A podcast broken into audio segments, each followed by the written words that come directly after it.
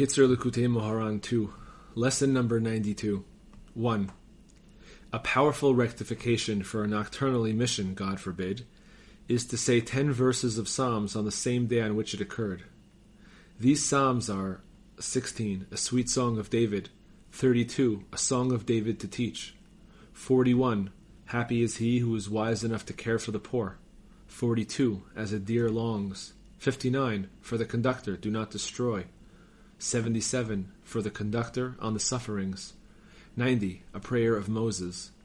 105. Give thanks to God, call out in his name. 137. By the rivers of Babylon. 150. Praise God in his sanctuary. A person who merits to recite these psalms on that same day need no longer have any fear about the terrible blemish caused by the nocturnal emission, God forbid, because it will certainly be rectified by this and in the merit of the rectification of this sin, may our righteous Mashiach come to gather in our scattered exiles. May he come speedily in our days. Amen. Lesson number 107.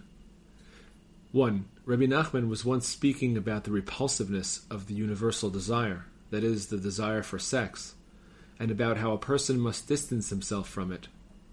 He said, At least eating gives a person added strength and vitality, but this desire is the opposite.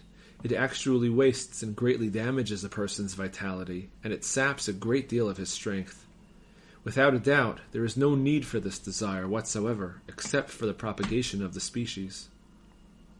Lesson number 106. 1.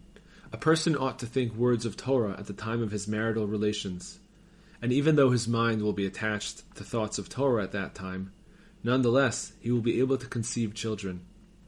It is an excellent thing indeed for a person to accustom himself to this practice. Lesson number 125 1. Rabbi Nachman was once speaking with someone about reciting Psalms.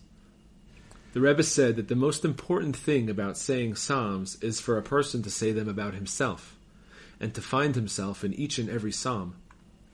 The man to whom the Rebbe was speaking asked him how to do this.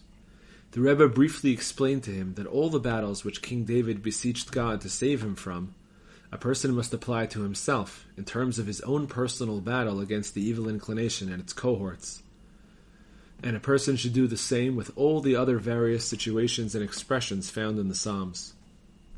The man then asked Rabbi Nachman how he could express his own inner feelings on those verses in Psalms where King David praises himself, such as, Guard my soul because I am devout, Psalms 86 2, and the like.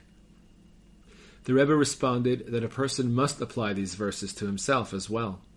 For a person must judge himself favorably and find in himself some merit and good point, such that in relation to this good point he is indeed devout, and the like.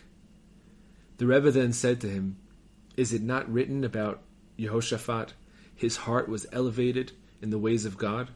2 Chronicles 17:6. In other words, in the ways of God and in the service of God, he lifted up his heart a little bit. The Rebbe then added, In the morning prayers, we say at first, What are we? What is our life? And we greatly diminish ourselves. Subsequently, however, we say, But we are your people, the members of your covenant.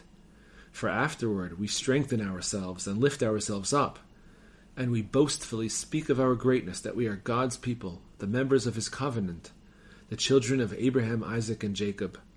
For this is the way that a person must conduct, conduct himself in the service of God. See what is written on this subject in Likutei Moharan 1 282, on the verse, I will sing to God with the little I have left. Psalms 146 2. Kitzur Likutei Moharan Part 2 is hereby completed. Praise to God, the Most High, Master of heaven and earth.